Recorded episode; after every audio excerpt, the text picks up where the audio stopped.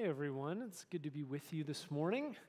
Uh, my name's Tony. I have the privilege and the pleasure of being here on staff, uh, pastoral staff here at Wellspring. It's good to be with you. Now, if you're a kid and you want to hang out with other kids, uh, over here, Miss Jeannie, a number of teachers are over there. Claire's waving her hand too.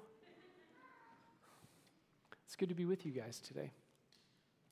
Now, if you were here last week, you know we're taking a break from our sort of large survey through the Old Testament to take four or five weeks to focus on what does it look like to practice the way of Jesus. Uh, so we at Wellspring have this acronym called ABLE, right? So A stands for attend. These are practices that help us attend to the speaking voice, the presence of Jesus. B, practices that make us a blessing in the world, both inside and outside the church. Uh, L, practices shaped by learning, especially the scriptures. And then E, uh, eat practices, practices that make us into a people that are welcoming people uh, in this community, right, into community, and then also outside the church into fellowship with Jesus. Now, this week, last week we talked about Sabbath, we talked about attend practices. This week we're going to lean into bless. So, what does it look like for us to be a blessing in the world? Specifically, we frame this in terms of the practice, or one of the practices we highlight here is this idea of being a faithful presence of God wherever we go. Now, I remember, though, attending a training when I was in college and in this training, someone used sort of the, they were talking about sort of this idea of being a witness or being faithful presence or evangelism or however you want to sort of frame or package. And in the midst of it, they used this idea of a football field, and specifically American football. This idea is, right, within the 20 yard line, that is called the, the red zone, right? 20 yard line to the end zone. And they said, okay, you know, what really matters in evangelism and sharing the gospel is getting people from, you know, the 20 in the red zone over the goal line. And on one level, I appreciated this analogy. It's like, okay, there's a goal. That's great. Um, but I have to say, it made me really uncomfortable for a number of reasons. One, it made me uncomfortable because essentially he was saying, this trainer was saying, that my friend was a football right? My secular friend that I love and care about is an object that I pick up, presuming they're, you know, not, I can carry them, and like I carry them against their will or independent of their will across said goal line. And I thought about it like, wait, wait, we worship the God of the universe. The God of the universe at any moment could make all of us obey his will. But he chooses not to. So, what makes me different? Why do I then get to turn my friends into an object when I don't really care about their choice or will? Right? That was the first thing that made me a little uncomfortable. The second was, it felt like the entire frame was all dependent on my energy, will, strategy. Right? Like, okay, you know, it's all about getting someone into through the red zone into the touchdown. Great. Okay. So then it depends on my strategy, my convincing arguments, trying really, really hard to get them there. Right? Like my friend's salvation depended all on my both brilliance and strength. But Paul says pretty clearly in 1 Corinthians 12 3, no one can say Jesus is Lord except by the Holy Spirit. But that sort of throws a wrinkle into this, right? Because if it's only by the power of the Holy Spirit that someone can say Jesus is Lord, then really it's not just up to me, is it? It's not just dependent on my strategy. So, what role does the Spirit play? Also, it felt like the whole paradigm of this training was sort of this success, failure, performance paradigm. Right? If you ever listen, like uh, this afternoon, right, and someone's talking about end zone or red zone performance, you'll have some, this is my commentator voice, you'll get the commentator on and be like, well, the Seahawks, you know, Jim, they're really good in the red zone. Russell Wilson, you know, whoa. And then you know, later on, they'll talk about this other team, right, that has terrible red zone performance. Be like, well, Jim, you know, like, uh, you know, they stink. They lose every game because they never get it in the red zone, right? Whatever. That's my commentator voice. There you go. Okay, but it's this idea of it all depends on the strategy, the brilliance of how they do in the red zone. Their performance there is the difference between field goals and touchdowns, winning and losing. And I guess for me, that just made me uncomfortable. And it didn't totally seem aligned with the scriptures. So, what I want to do this morning is repeat that training verbatim so you guys can have plenty to critique. No, I, am going to I'm going to take my best shot at how do we approach being a faithful presence of God in the world. I'm going to do this in two parts. Part one is going to focus on sort of what do the scriptures say? And the second part is going to get into everyday life. So, what does it look like on the ground in you, the contours, the fissures, the crags, the stuck places of your daily life? At work, at home, in your neighborhood, in school, wherever. So, to do this, we're going to go back to the very beginning of the story. We're going to go back to Genesis 1. So, God creates all things, right? He creates everything, right? The wood, the trees that became the pews you're sitting in, right? Everything, everything. And on day six, he creates cows and all kinds of other creatures, and he creates this being, right, that we know affectionately as humans. Genesis 1:27. So God created mankind or humankind in his own image. In the image of God, he created them. Male and female, he created them.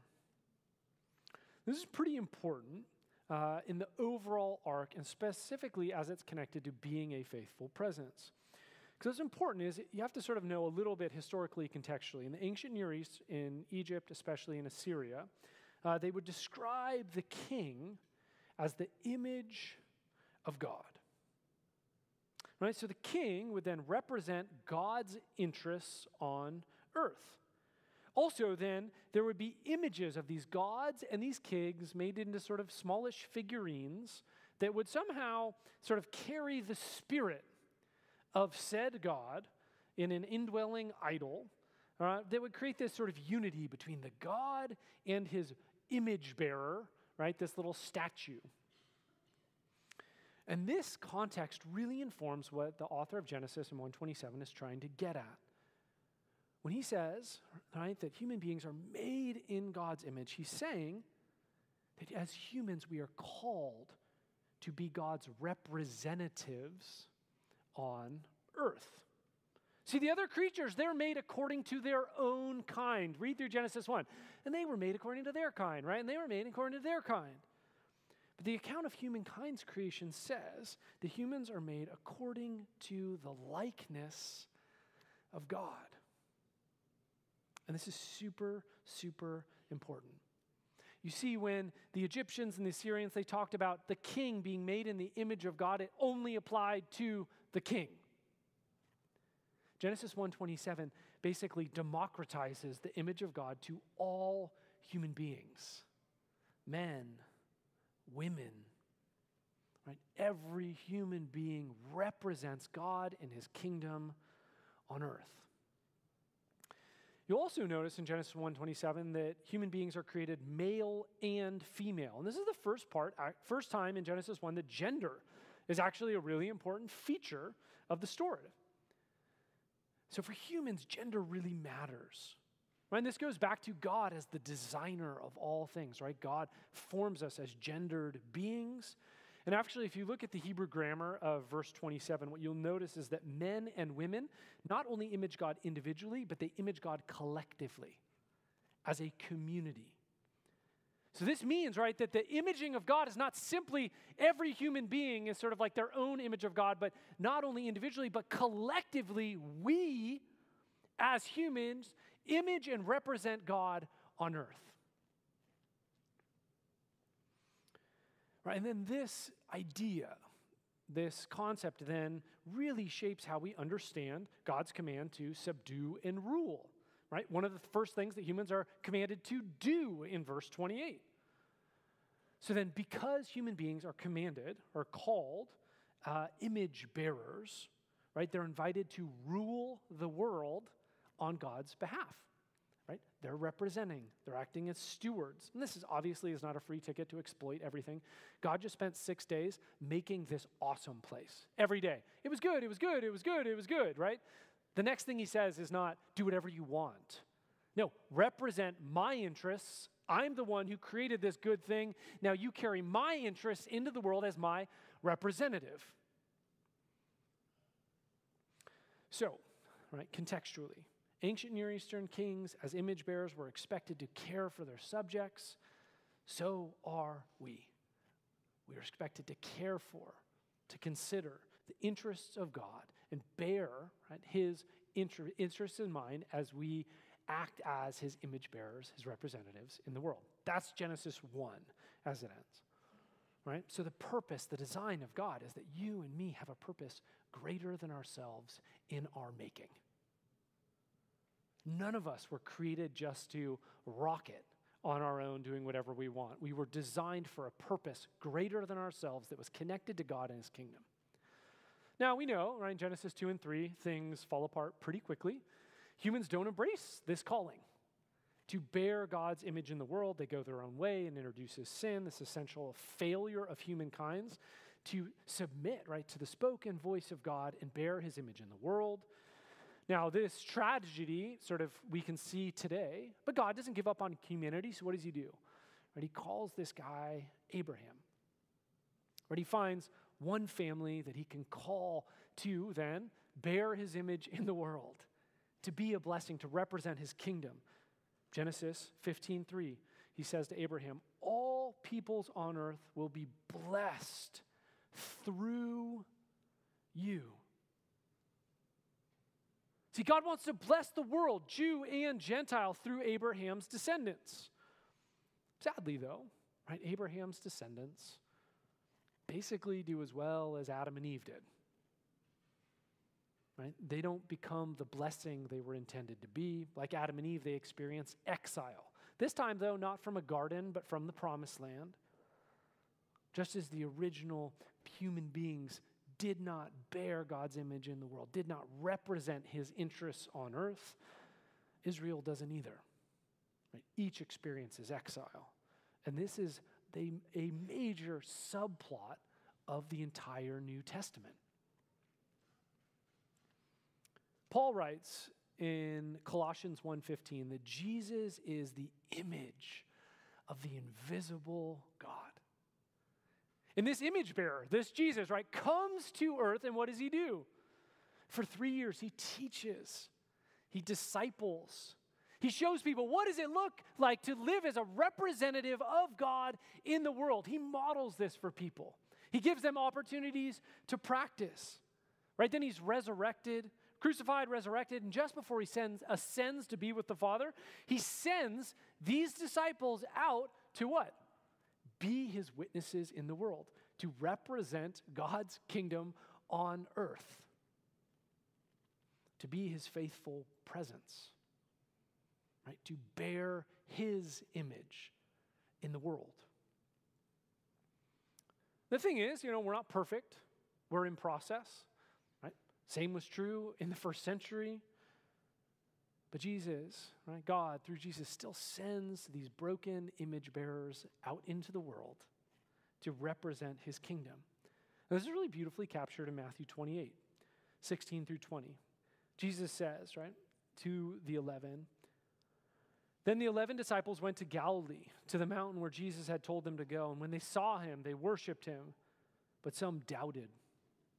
Then Jesus came to them and said, All authority in heaven and on earth has been given to me. Therefore, go and make disciples of all nations, baptizing them in the name of the Father and the Son and the Holy Spirit, and teaching them to obey everything I have commanded you. And surely I am with you always to the very end of the age. Now, before we dive into the content of what Jesus says, I just want to highlight who is sent. Because I think this is one of the things we read over and we skip, and we just need to like sit in for a second. Look at this, verse 17. When they saw him, they worshiped him, but some doubted.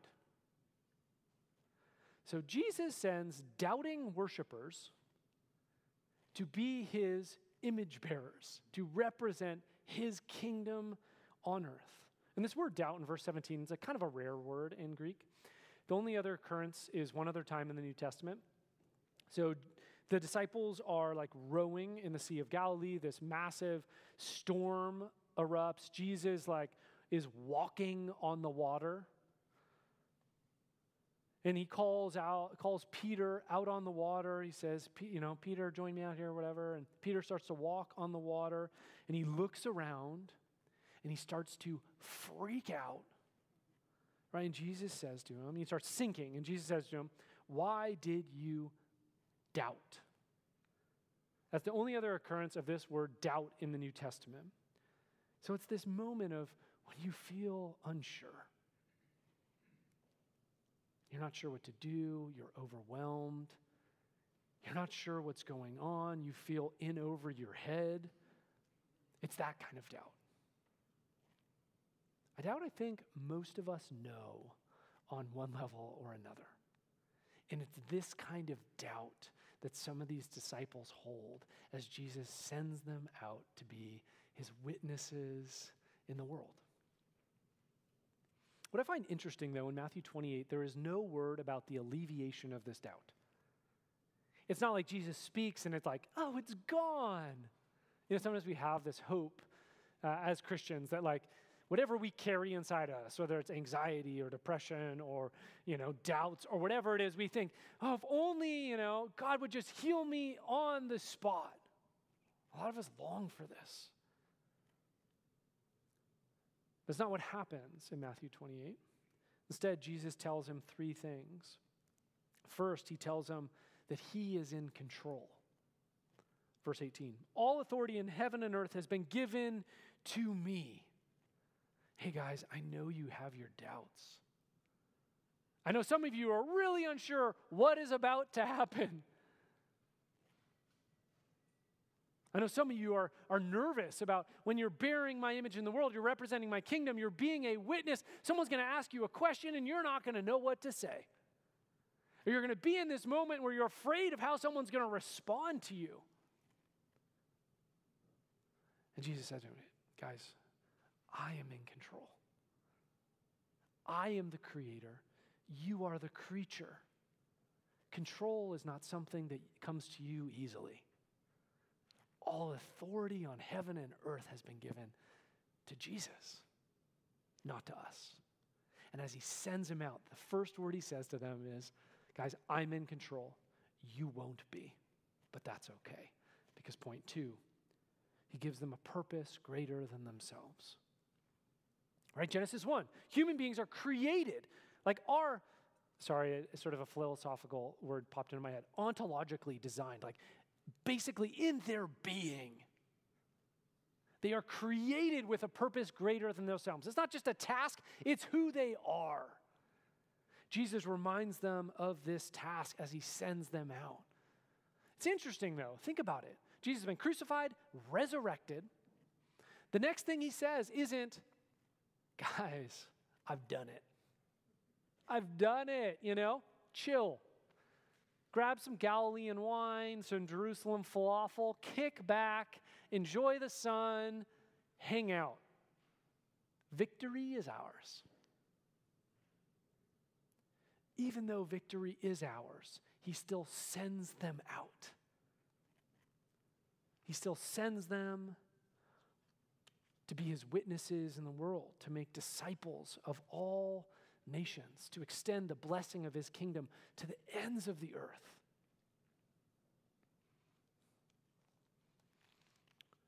And three, he tells them that wherever they go, he's going to be with them.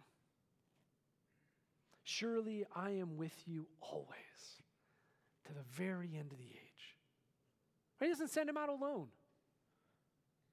Right? He goes with them through the Holy Spirit. And I think what he's trying to tell them in this moment is hey, guys, I'm going to ascend to the Father. So you're not going to see me at the moment. And there's going to be moments over the next day, week, year, years where you're going to feel alone. And you're going to feel lonely. And you're going to feel vulnerable in those moments. on the threshold of that space, remember, I am with you always, even if you can't see me. I am there.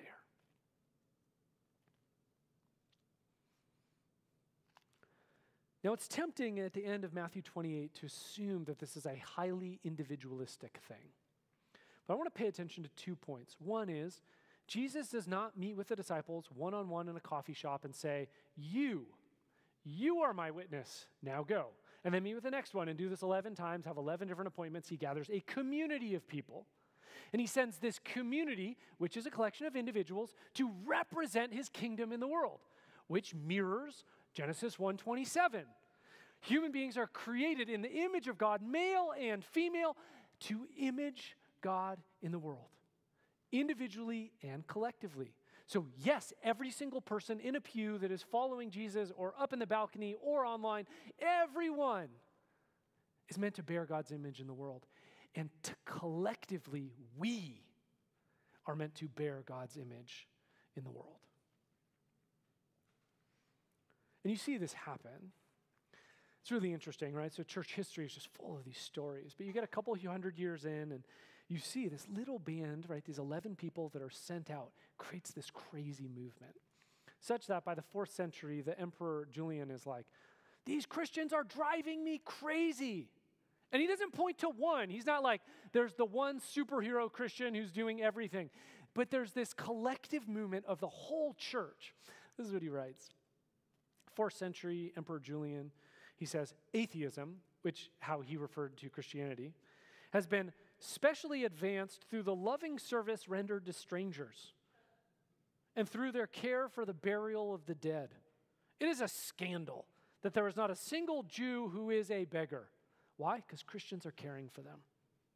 And that the godless Galileans, Christians, care not only for their own poor, but for ours as well. They don't distinguish between caring for those who are struggling in and outside the church while those who belong to us look in vain for the help that we should render them.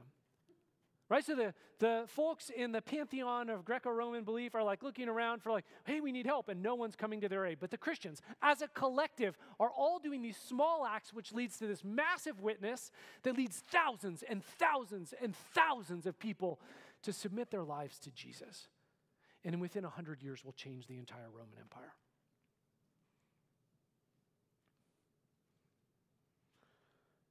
So, what about us? I think most of us, you know, if you've been in church for a bit, I think most of us have some level of like, all right, we agree that the scriptures say that Jesus says we are supposed to bear his image in the world, that we're supposed to represent his kingdom, we're supposed to be his faithful presence. But we do this in very different ways. I've watched people respond in lots of ways to this sort of invitation. I've seen people, not uncommon, to like muscle up on apologetics, which I love. Actually, apologetics are great. Just muscle up on apologetics, and then they go into the world and they just like attack people. Right? And, and like, I love apologetics. I like the engagement of that. But it feels like sometimes it's undermining the love posture that Jesus encouraged. And then I see other people on, the, on a sort of different side being like, well, I look at these people or in the media and I'm just like, I don't know, Christians have such a bad rap. Maybe we just shouldn't do this and they just kind of bail. Or, I think another approach that's very popular right now is like, you know what? Let's just do social justice. We don't need to use words. Let's just do the actions. Now, the problem I have with all three of these approaches in general is if we just go back to the example of Jesus, what we see is he is literally the image of the invisible God, right?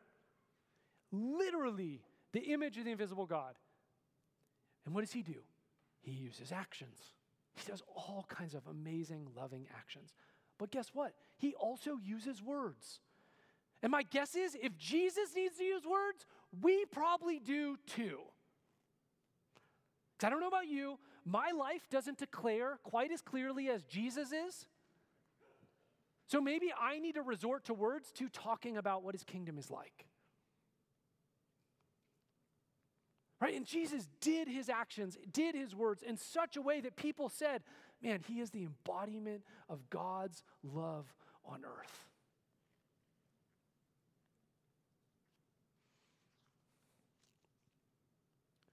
Paul tells uh, his apprentice, Timothy, to be prepared to share the gospel in season when it's on his calendar and it's prepared, right? And out of season when it wasn't in his, you know, Google Calendar or his Apple Calendar.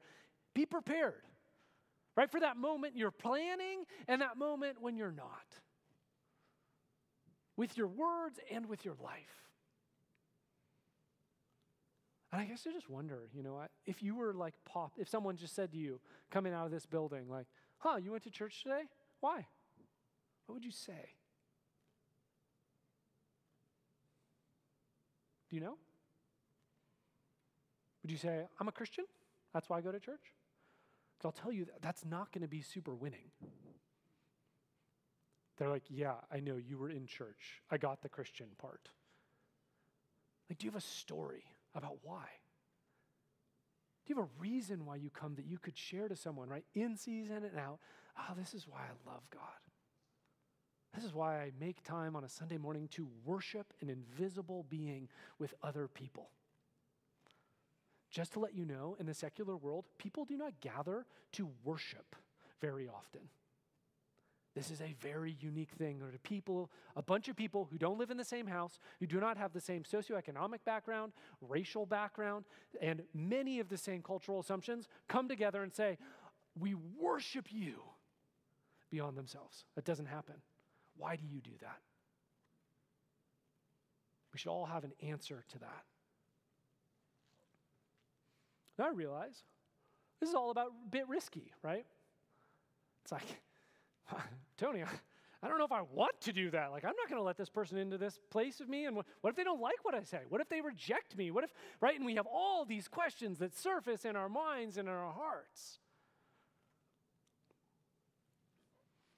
See, one of the great things about really leaning into being a blessing, really leaning into be the faithful presence of God is it actually forces us to let go on a deeper level internally.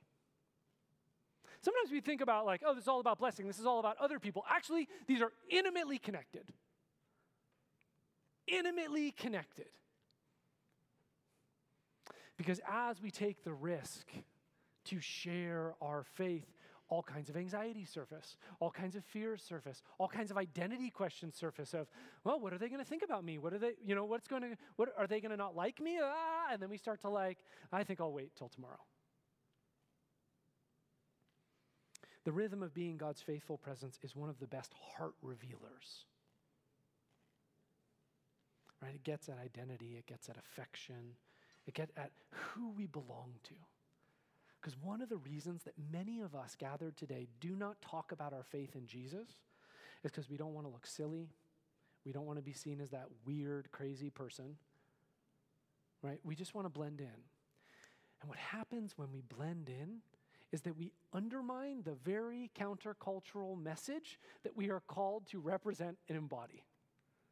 Right? That's the whole point of bearing God's image and representing his kingdom versus just the world in which we live. Now, sometimes I think, you know, we, we're like, but, but Tony, come on. This is like super secular Monterey Peninsula. Like, you know, maybe if I was in another place where people sort of shared some of my assumptions, like that would be easier. Totally get it, right? I think in 2019, Barna said that, uh, you know, the Monterey and Salinas, this sort of area, was the 21st most secular or least church place in the United States. That's pretty high. I mean, we're ahead of like major cities. I think we're ahead of New York. I mean, like stuff that you wouldn't necessarily think about. But the truth is, from history, we know, right, that these first disciples, those 11 that he literally just sent into the world, he didn't exactly send them into this safe, comfortable environment. Right? Every disciple of those 11 are met with hostility. All of them, except for one, actually die within the next like 40 years. And yet, because they are willing to enter onto this journey, the entire Roman Empire ends up getting transformed. Right? The world in which we inhabit is shaped by the faithfulness of those 11, empowered by the Holy Spirit. right? There's outward fruit. But I would say, even, I mean, maybe not even cooler, but equally cool, is that in the process, we also are transformed. Because as we actually learn to trust, our hearts are transformed. Because the thing is, and you know, people don't like to say this, but it's true comfort and risk are almost always opposed to each other when it comes to growth and discipleship. That when we really want comfort, we tend to undermine our development of trust. It's in our risk that our trust grows because that's when we're overexposed.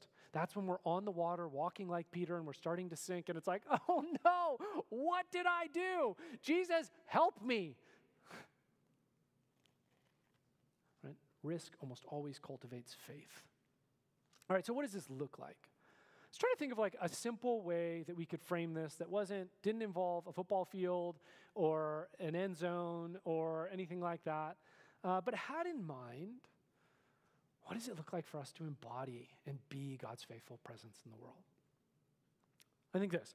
So, faithful presence, I think, starts actually with prayerful listening. It's not about forcing things, it's not about turning friends into objects like footballs and carrying them over a goal line. The assumption is that God's already at work in the world. It's not like you are the start of the mission of God. The kingdom of God existed before you. Right? God has been work at the world at work in the world before you were born. So the question is not, you know, or the, the, the invitation is not like grab, you know, like your Braveheart sort of face paint and just like charge into the world, like, ah, you know, but to stop and listen, to pray. Spirit, what are you doing in my class at NPS or DLI when I show up? How are you already at work in these fellow students' lives? When you show up to your teaching job or your other job or your part time job or whatever, when you walk, when you drive home and park and your neighbors are out front, Spirit, what are you doing in the lives of these people around me? How are you wooing these people to yourself already before I even got involved? It starts with prayer. Eugene Peterson and the contemplative pastor, Aaron was reading it, and he told me about this this week. He said uh, that Eugene writes that in the spiritual life, he always feels like he's late to a meeting. You know that experience when you show up late to a meeting? And like the first thing you do, like who when they're late to a meeting walks in and be like, all right, people, this is what we're doing. No, you don't. The first thing you do is say, I'm so sorry. What did I miss? That is what being the faithful presence is all about. Oh, God, I, God, I know you're at work here. What did I miss? Bring me on board to what you're already doing in my classroom, on my block, in my family, in my workplace. What are you doing, God? Help me, you know, get on board with what you are already doing. We are always late to the meeting. The first step is prayerful listening. All right, God, what are you already up to? I want to partner with what you're already doing. Right? So faithful presence begins with prayerful listening and it leads to your discernment and response. God says, Oh, I want you to bless this person. This person's in real need, they're in pain. Be a blessing to them. Oh, this person's lonely, they're struggling, they're feeling insecure. Be an encouragement to them. Oh, I want you to pray more deeply for this person. Oh, I want you to share your story with this person. I think they're ready. I remember this uh, a bit ago. I was I used to rock climb a lot, and one of my guys I used to rock climb with uh, we just, you know, you rock climb and rock climb and rock climb, got to know him pretty well. And one day we grabbed lunch, pizza, and just had this sense the Spirit was like, okay, now's the time to tell, share your story. I, it wasn't like day one. I was like, did you see the sun set this morning? God did that.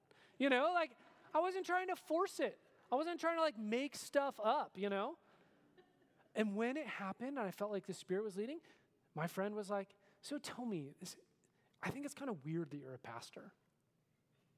Why, why are you a pastor? And I remember just sharing him. This, this is why I'm a pastor. This is what God has done in my life.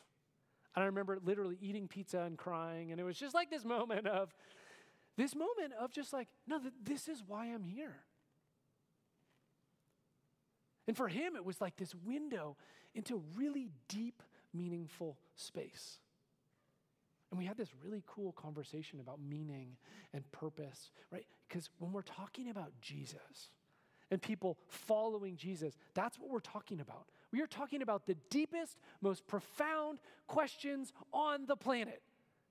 We're trying to help people say, oh, yes, yes, Jesus is the center. He's the creator and sustainer of all things. And He's rescued me from this, this pit of stuckness and sin and brokenness. But you don't get there superficially. You get there as you wade into people's lives with them. You share what God has done in your life. Faithful presence, right? Starts with prayerful listening. It leads to discernment and response and regular heart checks. Because the thing is, as we listen and as we pray, God will say, Oh, and I want you to do this. I want you to share your story here. I want you to do this. And what we're going to happen, what's going to happen inside of you is maybe you'll have experience of joy and excitement. Maybe you'll have a little anxiety and fear. Maybe you'll be like, uh, pass, next time. But each of those things, what it does is it reveals your heart to you.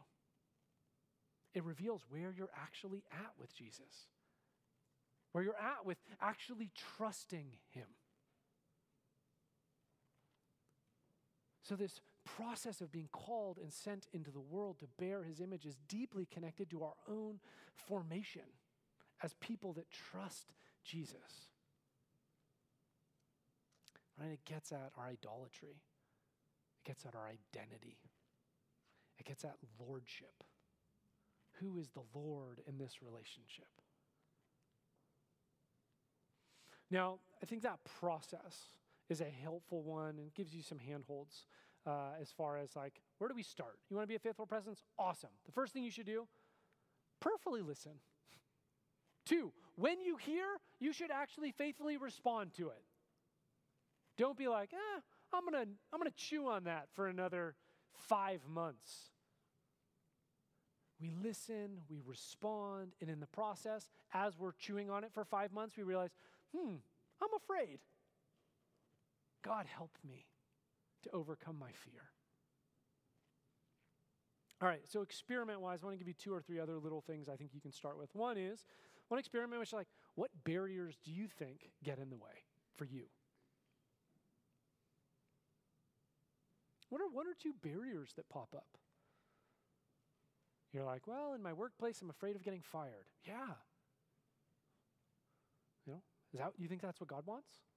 Like, you think he wants you to get fired? I think sometimes we go to these like extreme examples that nine times out of 10 are not going to happen. They could, though.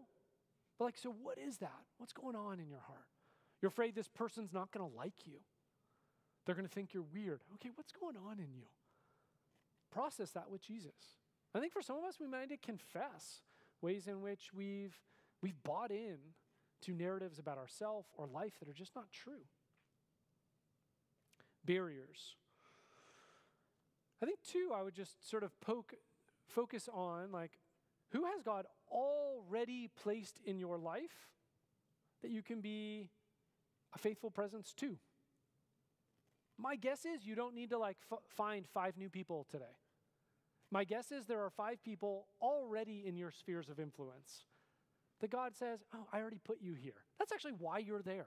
That's actually why you already have this friendship. Oh, yeah, no, I put you there. Because I want you to represent my kingdom with this person. It's one of the reasons as you go in and out, right? We have these little pray for five cards. Who are five people in your life? You can just write their names on there that remind you as you're reading your Bible or going about the day, I'm going to pray for these people and just ask God, all right, God, what about Jimmy or Sarah or whatever? Just kind of go through the list. What are you doing now? How can I be a part of encouraging them, blessing them, sharing about your kingdom with them? Three, and this one's going to feel maybe a little bit uh, different. Three, I would just say, I think actually attending church every week is one of the most effective things we can do to bear God's image in the world and represent his kingdom. And I say this for a few reasons. One, in our culture right now, like church attendance, I think has gone from, you know, in the 60s, maybe it was everyone came every week. Now it's sort of like once a month, I think is the average. And what we do is we actually undermine our collective witness as a people who prioritize worshiping the face of God. Actually, one of the greatest witnesses we bring to the world is as a worshiping community that turns to Jesus and says, I worship you and no one else.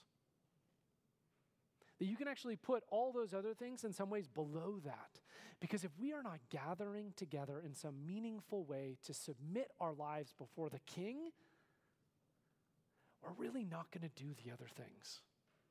Or we're going to do them in our own power and in our own brokenness rather than aligned with the King and his kingdom. And this isn't just I listen to, you know, K-Love on the radio. This is the community coming together to worship the King. Right? Christians have been doing this from the very beginning. Remember, we are sent into the world.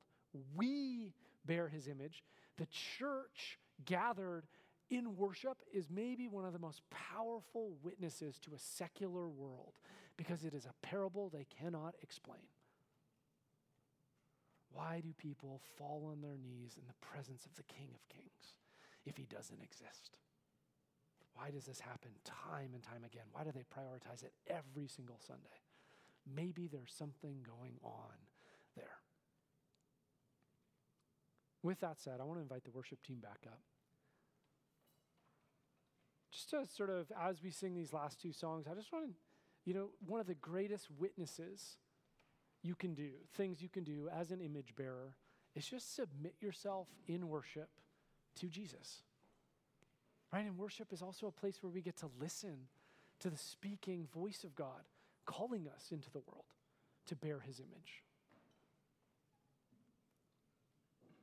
So, as we enter into worship, this first song is about the great I am, the greatness of God, the glory of God, right? That he is before you, before me, before all things. And he will be around. His kingdom is eternal. And we're invited to enter into worship of that king right now.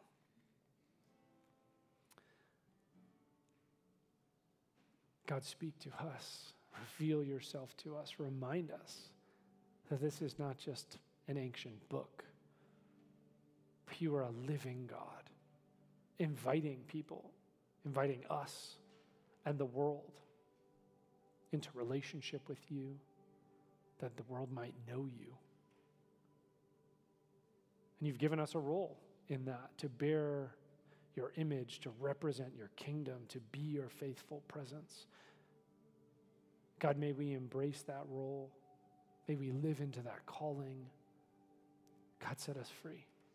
That we are not trapped and bound by fear and anxiety and worries about what other people think of us. But we would be a people that are constantly attuned to your voice and your kingdom. Align our hearts and minds and bodies and all we do with you this morning.